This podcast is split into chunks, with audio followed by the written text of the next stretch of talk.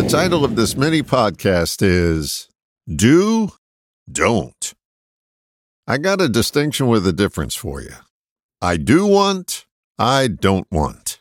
What's the distinction? Do is a more direct route. I'm an expert on what I don't want. I'm not as skilled on what I do want. I don't think I'm alone here.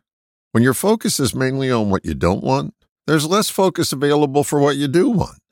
With I don't want, there seems to be the need to express an opinion, a rationale to justify keeping what you don't want in focus. What I do want is an expression of our desires, which contain more passion and less justification. There's a measurable difference. If you need to be heard, chances are you'll be fixated on what you don't want. That means everyone within earshot will be treated to the rationale of what you don't want and not have a clue as to what you do want. They'll be as confused about your desires as you are. The result? No one really knows what to deliver to you because you're murky on it yourself. It's a hit and miss proposition. Shifting focus to what you do want gives you lots of room to operate because you've cleared away the distractions of what you don't want. Do suggest forward, don't suggest retreat. It's hard to get to where you're going if you're traveling backwards. But have you noticed that sometimes, even when we express what we do want, we are quick to point out all the don't want conditions? I do want a new car, but I don't want the hassle of going to the dealership and playing the negotiation game, and I don't want to have to park away from everyone so I don't get dings, and I don't want to pay more premiums to those ungodly insurance companies.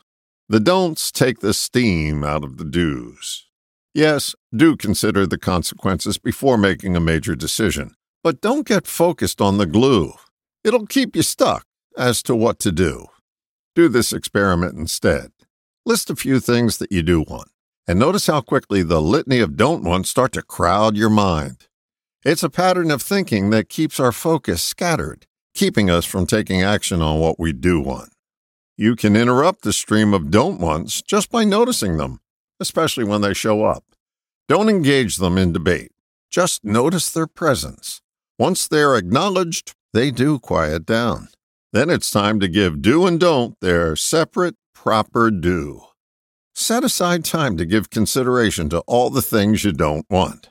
Have a private meeting and give the don'ts all the recognition they deserve. Then set up the same ground rules for the do's. This is a time exclusively set up for what you do want. Here's what you're doing you're reconditioning your mind to allow separate times for do's and don'ts. The result is the meetings are shorter, leaving more time for action.